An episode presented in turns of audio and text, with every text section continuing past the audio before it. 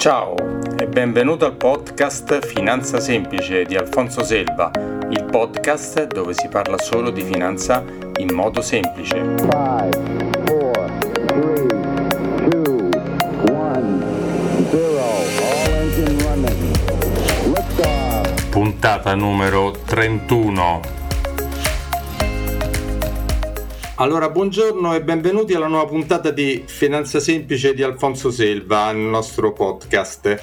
Oggi c'è un gradito ritorno del notaio Bianca Dell'Onte che avete già sentito in altre puntate e parliamo di una cosa molto molto importante strumenti per la tutela del patrimonio dai creditori. È una cosa che i miei clienti mi chiedono spesso e quindi quando io ho eh, queste richieste interpello sempre i, come dico, il mio team, i professionisti che mi aiutano nel mio lavoro per le cose che io non so che non è il mio compito. Ciao Bianca, bentornata. Ciao Alfonso, buonasera. Come stai? Tutto bene, tutto bene, grazie mille. Allora, siamo di nuovo qua, un gradito ritorno. Eh, stato, ci sono state diverse richieste di avere altre, altre, informazioni su altri strumenti che è stato molto interessante e quindi ti ho riconvocato e tu molto carinamente hai accettato un'altra volta. Certo. Senti, come ho detto, parliamo di una cosa molto importante per le persone, per i clienti, la tutela del patrimonio dai creditori. E quindi quindi questa sarà una cosa importante per tutti quanti da ascoltare, da sentire. Allora, mh, mm, ci sono tre strumenti principali, abbiamo detto, che si possono usare, entriamo subito nel vivo, certo. il fondo patrimoniale, il trust e il vincolo di destinazione d'uso. Allora, io vorrei da te cortesemente che mi dicessi per ognuno di questi, e partiamo dal fondo patrimoniale, intanto cos'è poi come si può usare, i vantaggi e gli svantaggi e magari se ci racconti anche un caso che ti è capitato con eh, i tuoi clienti. Eh? Partiamo dal fondo patrimoniale. Sì. Allora, intanto c'è da dire che la, il nostro ordinamento consente la segregazione patrimoniale soltanto in determinati casi specifici.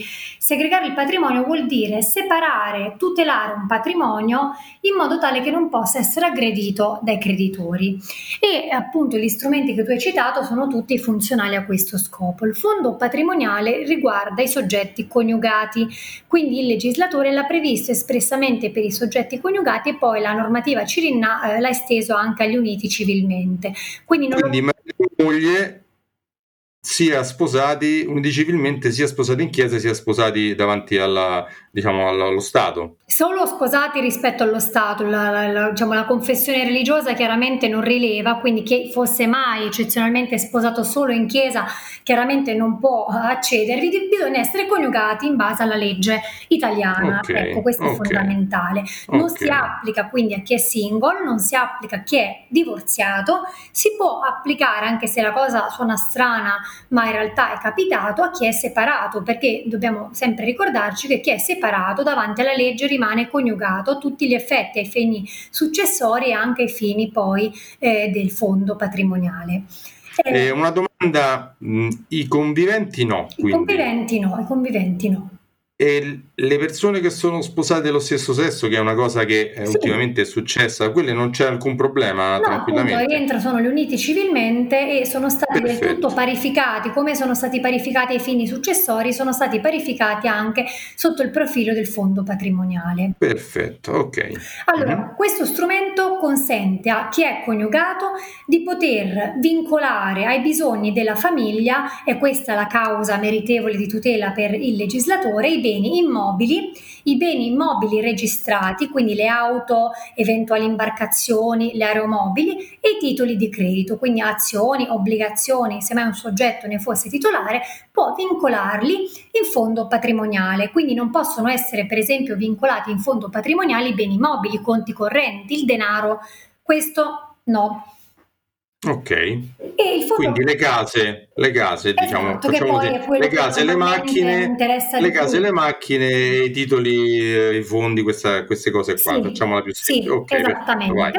e i beni vengono segregati nell'interesse della famiglia. Qual è, diciamo, eh, lo, lo scopo? Lo scopo è che i creditori che non siano creditori sorti nell'ambito del soddisfacimento di questi bisogni della famiglia non possono aggredire questi beni una volta che sono stati costituiti in fondo patrimoniale. Andiamo al pratico. Chi è che lo costituisce? Principalmente, perché ovviamente è questo che poi interessa anche chi ci sta ascoltando. Eh, per esempio tutti i soggetti che incorrono in rischi di responsabilità professionale. Pensiamo al medico che può essere denunciato eh, e quindi incorrere responsabilità risarcitoria. Pensiamo allo stesso notaio che appunto eh, può costituire i suoi beni in fondo patrimoniali in caso in cui insorgessero cause con i suoi clienti, ugualmente l'avvocato. Quindi sicuramente la responsabilità professionale eh, non può aggredire, non può diciamo comunque sia coinvolgere i beni costituiti in fondo patrimoniale. Mi viene in mente una cosa che può interessare tantissimo chi ci ascolta, anche la responsabilità per incidente stradale.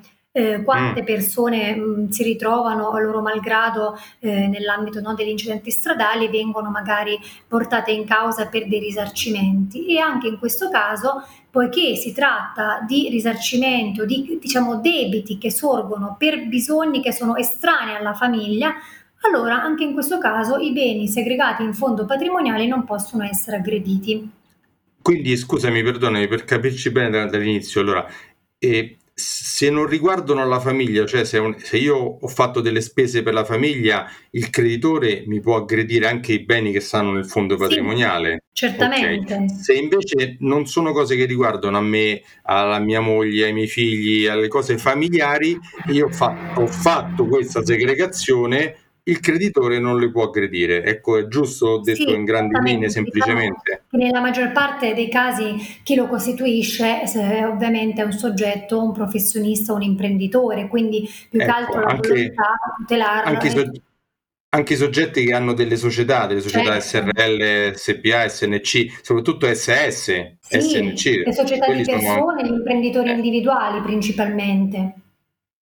Ok, vai, vai, scusami, faccio delle no, precisazioni certo. per renderle più, più semplici. Certo, dice, certo, ah, assolutamente. Ah, La legge prevede nel caso di fondo patrimoniale che ove non venga in sede, nel momento in cui viene costituito, disposto diversamente, i beni che vengono inseriti nel fondo patrimoniale passano automaticamente in proprietà di entrambi i coniugi. Chiaramente è molto più frequente l'ipotesi in cui invece si prevede la cosa contraria, cioè che ognuno dei coniugi rimane titolare eh, dei suoi beni ma che gli stessi vengono comunque messi all'interno del fondo patrimoniale. Chiaramente eh, la differenza è importante sia a livello fiscale, come poi avremo modo di dire, e anche poi a livello personale, perché chiaramente eh, una cosa è mettere un bene nel fondo patrimoniale e diventarne proprietario solo per metà, perché un'altra, la, la, la metà la si, la si, regala al coniuge, l'altra cosa invece è semplicemente segregarlo ma rimanendone pieno proprietario, ciascuno conserva il suo.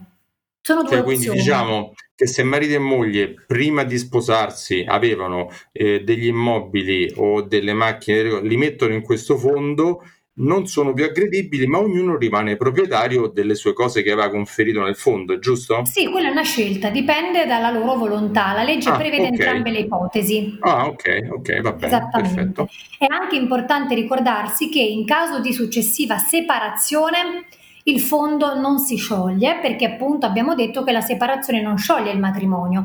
In caso invece di eh, cause di scioglimento del matrimonio, ove uno dei coniugi muoia, ove i coniugi divorzino, il fondo si scioglie salvo il caso in cui ci sono dei figli minori. In quel caso prosegue fino alla maggiore età dei figli automaticamente. Ok. Mm-hmm e eh, da qualche anno, eh, prima la cosa era discussa e si tendeva a escludere questa possibilità, si ammette anche che il fondo possa essere sciolto per mutuo consenso dei coniugi. Cosa vuol dire? Che così come lo crei, così lo puoi incrementare, lo puoi ridurre, lo puoi anche sciogliere. Questo è stato un tema molto dibattuto perché la legge eh, prevede che il fondo si sciolga in tutti i casi in cui o si scioglie il matrimonio oppure si può sciogliere la comunione legale dei beni, ma non prevede prevedeva che si potesse sciogliere per mutuo consenso dei coniugi, invece ora si ammette, che è, una, una, oh. un'importante novità questa.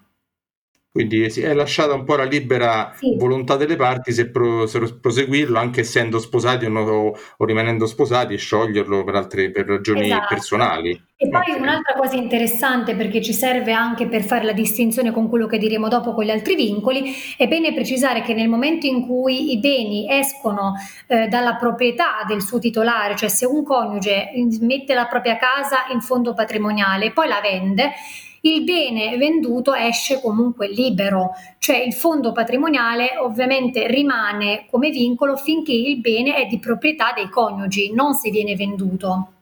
Cioè non c'è un'ipoteca sopra, detto esatto, non, non, esattamente. Okay, Le banche perfetto. ancora questa cosa non la capiscono sempre, eh, a volte si impuntano, ma in realtà eh, la legge lo prevede, cioè il fatto che il bene esce libero dal fondo patrimoniale se viene venduto, ovviamente. Questo chiaramente sta citando il caso di eh, andare a mettere un'ipoteca su un immobile che sta in un fondo patrimoniale o cose del genere. Eh, ecco, allora, magari... In quel caso ovviamente l'ipoteca se la si mette su un bene in fondo patrimoniale, il bene ipotecato sarà aggredito disponibile dalla banca perché in quel caso sono i coniugi stessi a concedere l'ipoteca, quindi certo. non si crea certo. problema.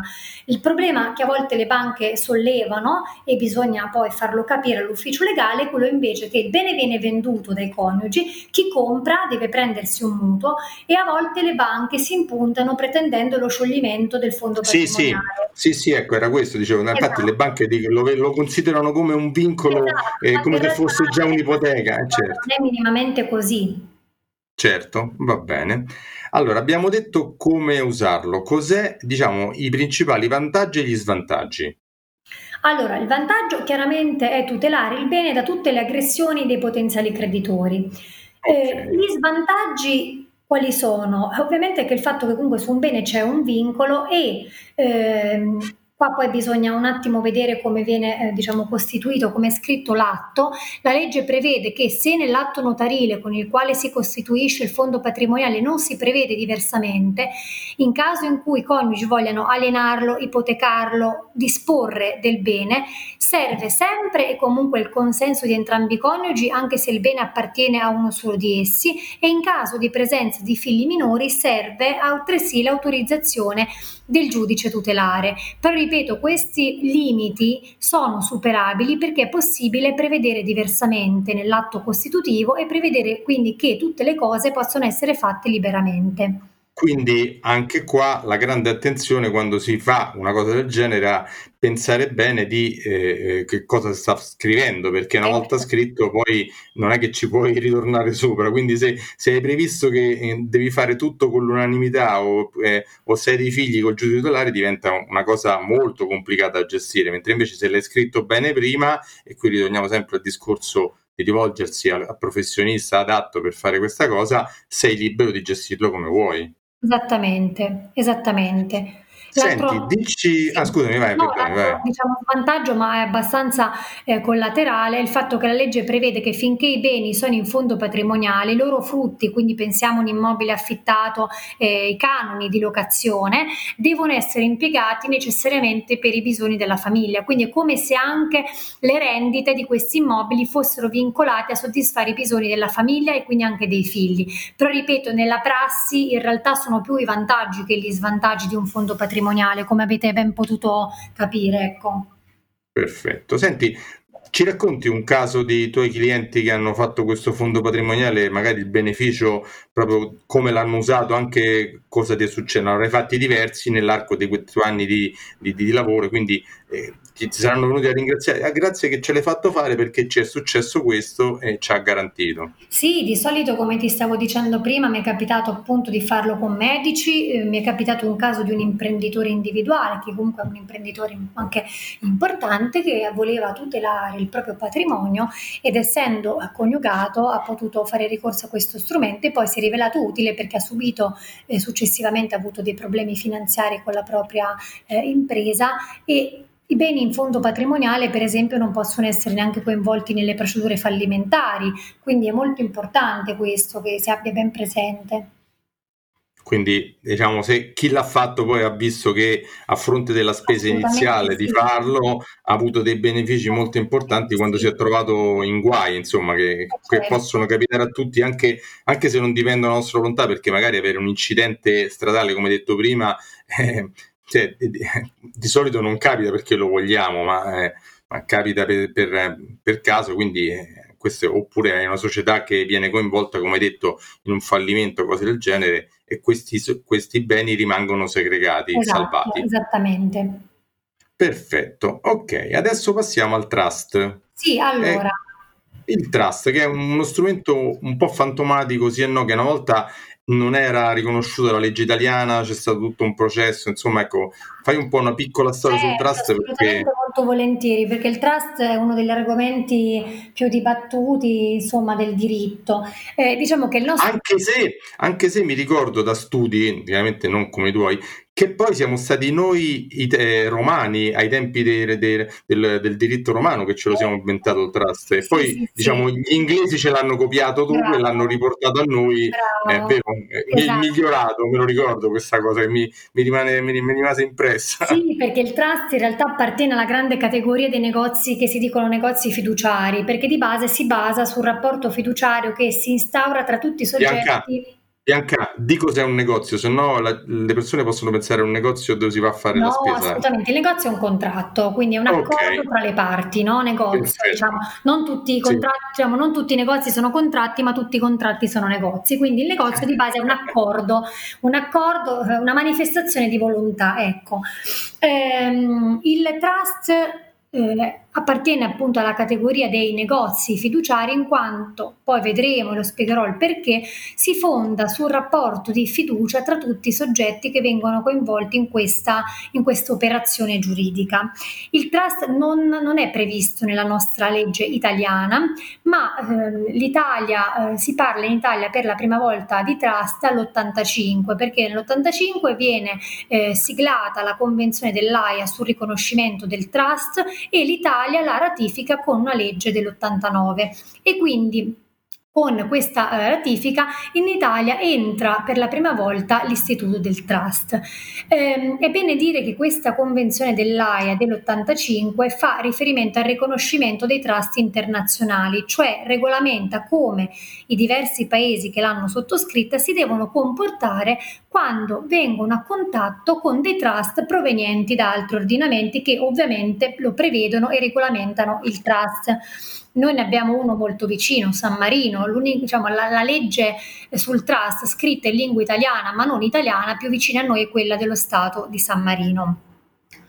E quindi diciamo per la prima volta questa convenzione dice che i trust comprovati per iscritto, quindi fondamentalmente limitata ai soli trust scritti e non quelli costituiti magari in forma orale che provengono da altri ordinamenti, lo Stato italiano a determinate condizioni li riconosce. Eh, Però diciamo una cosa, facciamo anche piccolo cenno. Certo. Quando poi arriva l'85, non è che subito la legge italiana o, o, i tribunali o quant'altro, le banche dissero subito: ah sì, sì, non c'è problema. Prima no, di farlo entrare, cioè, allora, c'è state battaglie ripeto, su battaglie. Eh. Esatto. Eh? Intanto ripeto, questa convenzione riguarda il riconoscimento dei trust stranieri, quindi quei trust costituiti da soggetti stranieri su beni stranieri con delle leggi straniere, per cui non riguarda il cosiddetto trust interno, cioè il trust costituito in Italia dove tutti i soggetti, tutti i beni coinvolti sono italiani. Per ammettere questo trust, che ormai è direi quasi pacificamente ammesso, perché poi appunto li si costituisce, anche se non sono frequentissimi, ma anche noi li facciamo, ci è voluto molto tempo, ci è voluto molto tempo perché proprio da questa convenzione che si scontra con alcuni principi del nostro ordinamento, eh, una parte della dottrina e anche della giurisprudenza, quindi i tribunali, hanno detto che eh, diciamo, in Italia solo i trust stranieri potevano essere ammessi e poi invece tutto un altro filone, che è quello ormai prevalente, ha detto invece esattamente il contrario, cioè che anche noi possiamo costituire i trust. Eh, che cos'è il trust? E poi, ehm, se, se, posso, vorrei dire appunto il perché si discuteva sul fatto di non ammettere il trust nel nostro ordinamento. Sì, sì, dillo subito, dillo subito perché c'è stata questa discussione perché, grossa. Perché intanto la Convenzione eh, prevede all'articolo 13, mi sembra, che nessuno Stato non trust, cioè che non ha una normativa interna sul trust, è obbligato a riconoscere i trust i cui elementi essenziali si trovano in uno Stato non trust. Che significa questo? Che la Convenzione non doveva essere un modo per aggirare le normative interne, doveva soltanto regolamentare il riconoscimento dei trust nei paesi i trasfatti nei paesi dove c'era un'apposita normativa rispetto a quelli che non l'avevano. Inoltre nel nostro ordinamento eh, c'è un principio fondamentale, quello per cui chiunque abbia dei debiti deve rispondere di quei debiti con tutto il suo patrimonio presente e futuro e quindi i vincoli, le forme di separazione, di segregazione del patrimonio, che sono quelle di cui stiamo oggi parlando, sono ammesse soltanto nelle ipotesi tipiche e tassative previste dal legislatore. In pratica questo cosa significa? Che il legislatore dice io ti consento di tutelare i tuoi beni dai tuoi creditori, ma te lo consento soltanto in determinate ipotesi quando io ho valutato che lo scopo a cui tu vuoi adibire quei beni sia così importante, così meritevole di tutela, che allora te li proteggo dai creditori, del caso della famiglia. Per il legislatore la famiglia è fondamentale nel nostro ordinamento, lo dice anche la Costituzione, e quindi i beni che vengono adibiti per i bisogni familiari non possono essere aggrediti da creditori estranei, tra virgolette, ai bisogni familiari, alla famiglia. Quindi, diciamo che uno dei principali oppositori dell'uso del trust è stata chiaramente l'Agenzia delle Entrate dei tempi, no? Diciamo, giusto? Sì, certo, anche, assolutamente sì, anche perché il trust, sì. ripeto, si presta a notevoli abusi. Il problema del trust è che ehm, il trust, così come concepito nei paesi anglosassoni, è uno strumento che si presta a qualsiasi finalità. Poi noi nel nostro ordinamento ovviamente cerchiamo di fare rientrare il trust negli, negli schemi eh, che conosciamo, però in realtà è uno strumento che può servire a qualunque cosa e tra le finalità del trust ci sono proprio quelle di eludere le, il fisco, di eludere, anzi evadere il fisco, di evadere eh, la tutela dei creditori, ehm, di, di, di derogare alla normativa in materia successoria e quindi chiaramente si prestano notevoli abusi anche a scopi illeciti. Esatto, e quindi... Eh, sì. Però alla fine, alla fine, ci siamo arrivati all'uso, diciamo, comune del trust, tra, esatto. comune tra parentesi, non proprio comune, esatto. però diciamo abbastanza comune. Allora, diciamo perché abbiamo detto che è uno strumento per la tutela sì. del patrimonio dei creditori, quindi come usarlo? Quali sono i casi in cui usarlo? Come fare per farlo? Sì, allora intanto volevo dire come si struttura il trust. Cioè il trust... Sì, scusa, c'hai ragione, abbiamo saltato questo. Allora, il, il, il, trust eh, si compone fondamentalmente di un soggetto chiamato settlor, chiamato disponente, che è colui che destina i propri beni in trust, costituisce il trust. Questo normalmente, poi dirò anche le, le, varianti, questi beni vengono costituiti in trust e, li, e vengono trasferiti ad un altro soggetto che è colui che, amministra- che amministrerà quei beni in base alle istruzioni date dal disponente. Quindi abbiamo un soggetto che è il disponente, che è il proprietario dei beni, che li destina in trust per determinati scopi, dando determinate istruzioni a un amministratore che è chiamato trustee, che ne diviene proprietario. Quindi c'è proprio un passaggio di proprietà.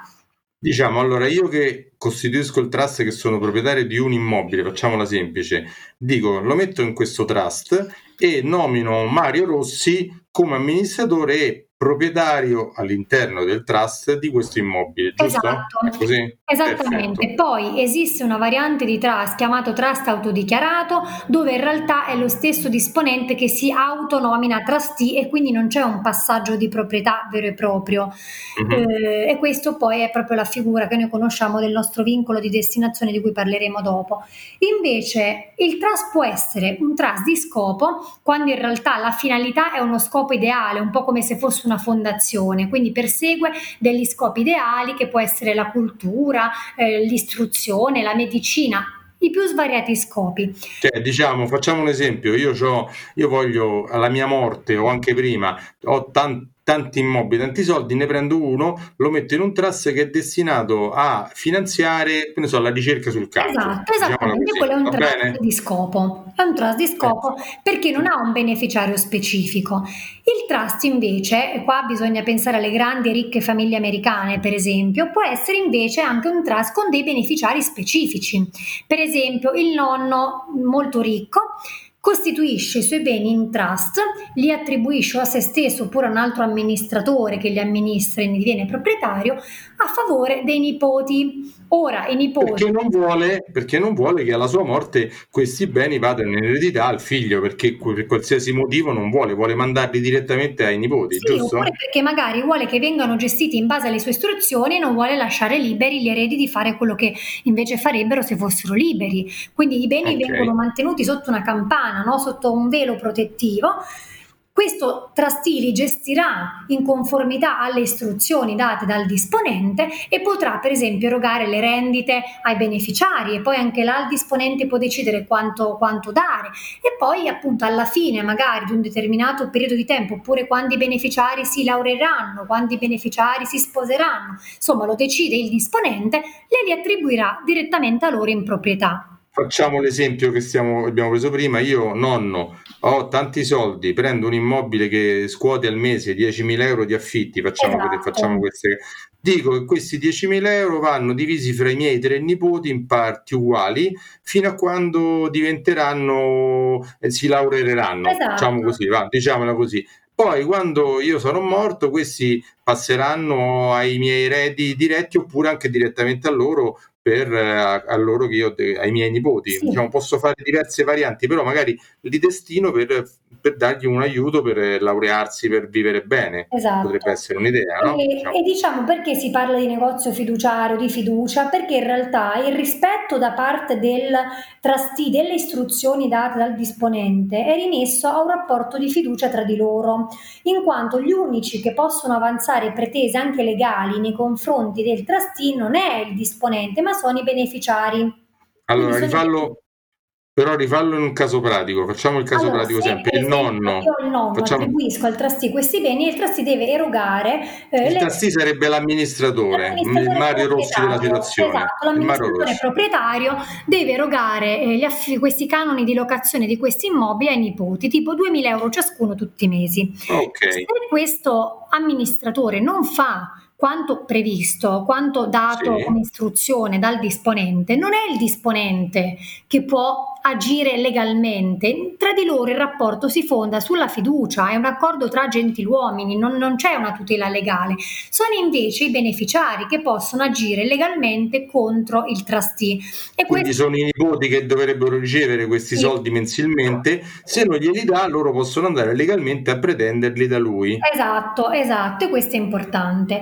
Un'altra cosa importante del trust che lo distingue da tutte le altre figure conoscibili è il fatto che una volta che il disponente attribuisce questi beni al trustee, all'amministratore, passa proprio la proprietà, questi beni non sono più del disponente, quindi non sono più quindi a tutti gli effetti non sono considerati suoi, sono come se li avesse venduti, quindi non andranno nella sua successione, non sono aggredibili dai suoi creditori, non fanno parte del suo regime patrimoniale, non sono più suoi.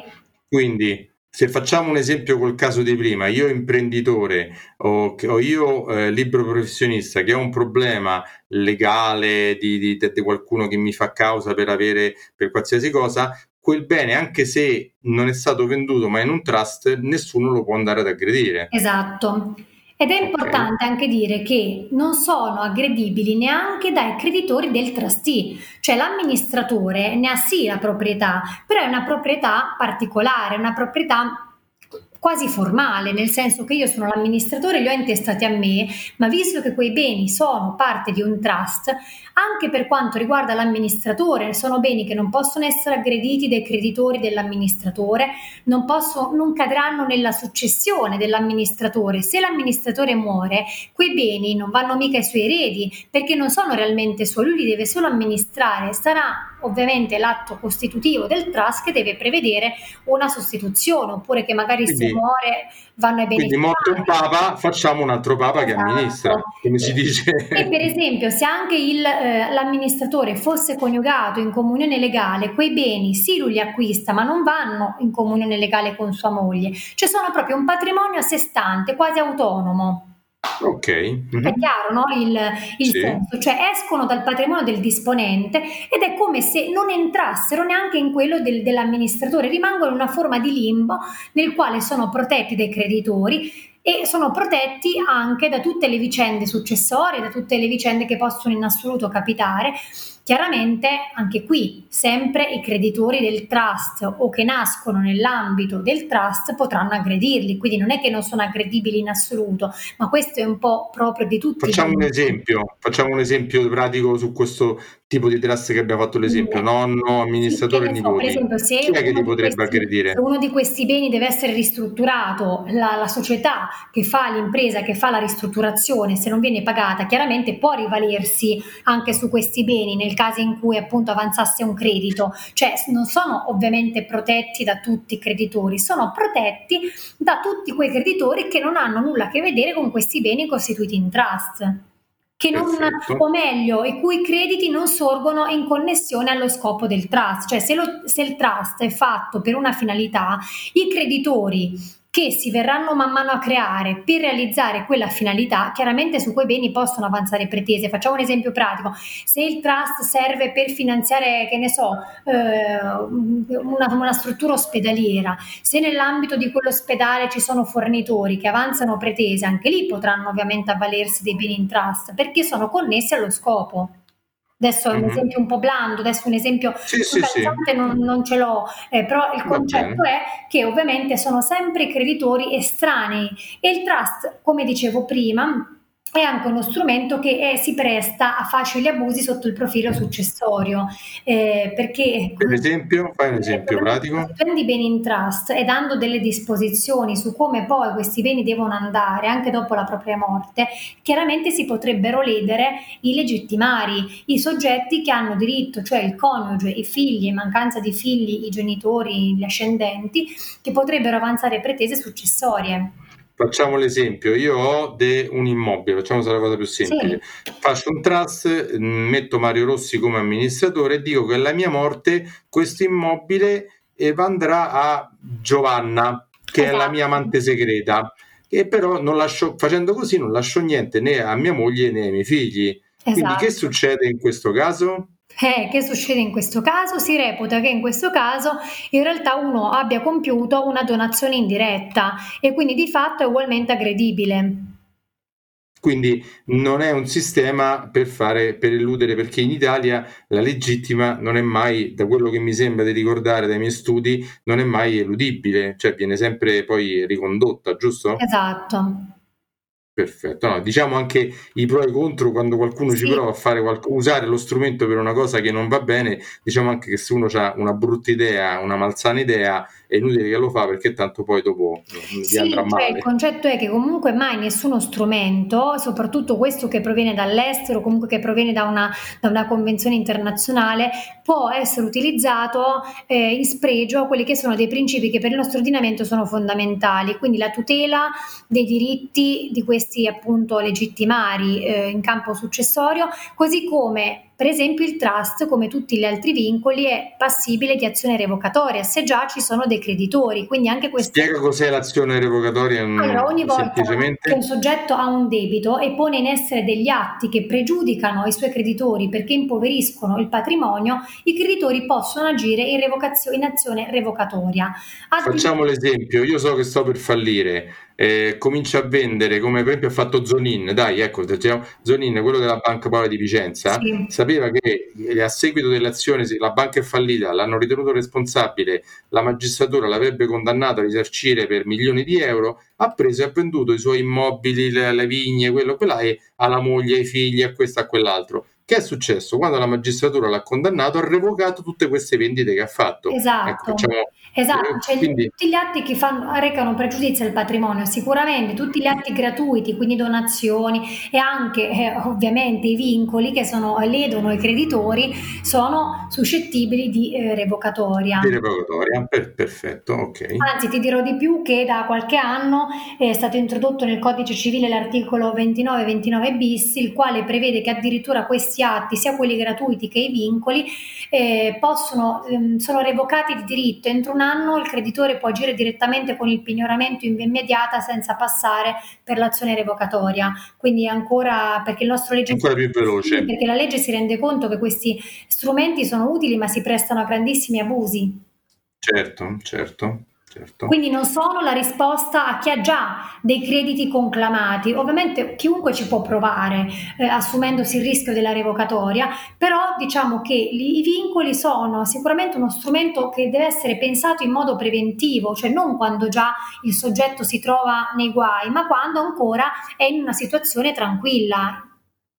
Certo, perché è come quando più nel mio campo un cliente come fa una polizza assicurativa eh, per, tranquillamente la fa dieci anni prima per accantonare se poi succede qualche, qualche problema se l'hai fatta dieci anni prima nessuno te la va a revocare quei soldi nessuno ti va a pignorare così ma se l'hai fatta tre mesi fa e poi fallisci sicuramente anche se le polizze diciamo che sono impignorabili insequestrabili comunque non è più così perché te la revocano certo. ti vanno a prendere quei soldi lo stesso assolutamente Perfetto.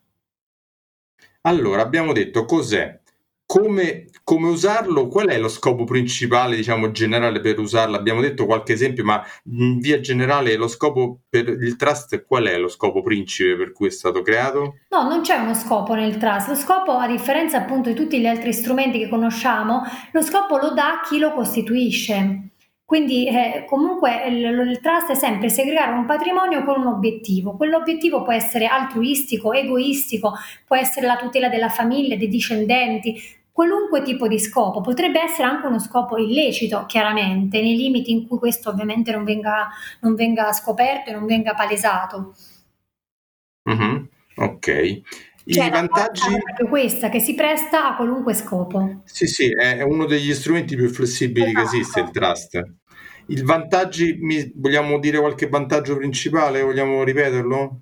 È importante? Allora, il vantaggio principale è che in, ancora di più rispetto agli altri vincoli il patrimonio non può essere aggredito, non cade in successione, non cade in comunione legale né diciamo in rispetto a quello che è colui che costituisce il, i beni in trust che perde la proprietà, né rispetto al trustee, all'amministratore che ne diviene proprietario, ma è una forma di è quasi una testa di legno sotto il profilo della proprietà, quindi non sono realmente suoi quei beni.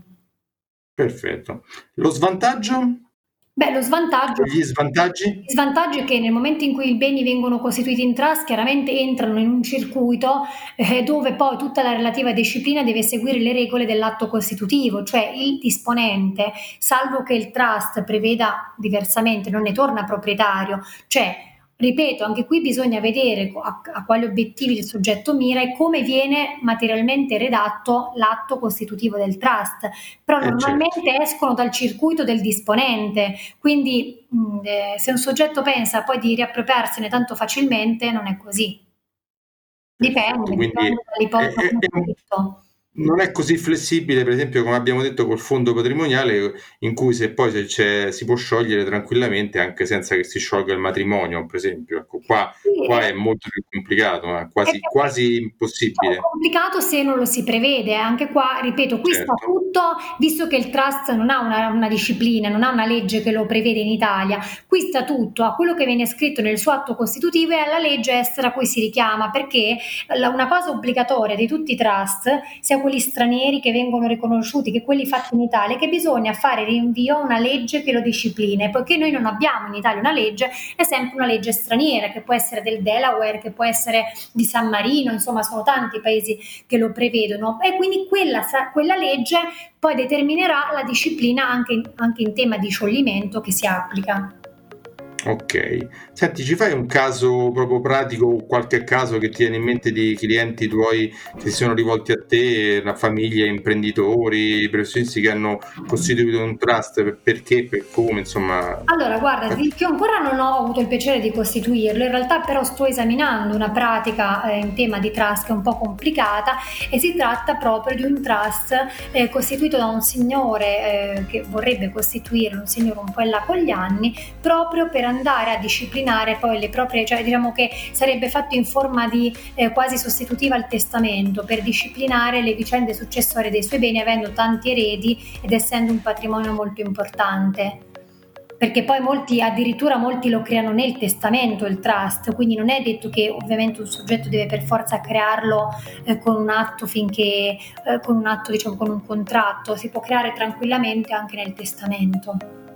Cioè dire alla mia morte questo verrà costituito in trust in questo modo, cioè può, esatto. può, dirlo, ah ok. In realtà per esempio anche il fondo patrimoniale si può creare in testamento, ma chiaramente non rispetto alla propria, eh, al, al, proprio rapporto di coniugio, ma rispetto magari a qualcun altro, cioè io potrei costituire un fondo patrimoniale a favore di altri coniugi con il mio testamento. Ho capito, Ho capito. perfetto, va bene, sì, sì, ma... Allora, Ehm, bene, bene, bene.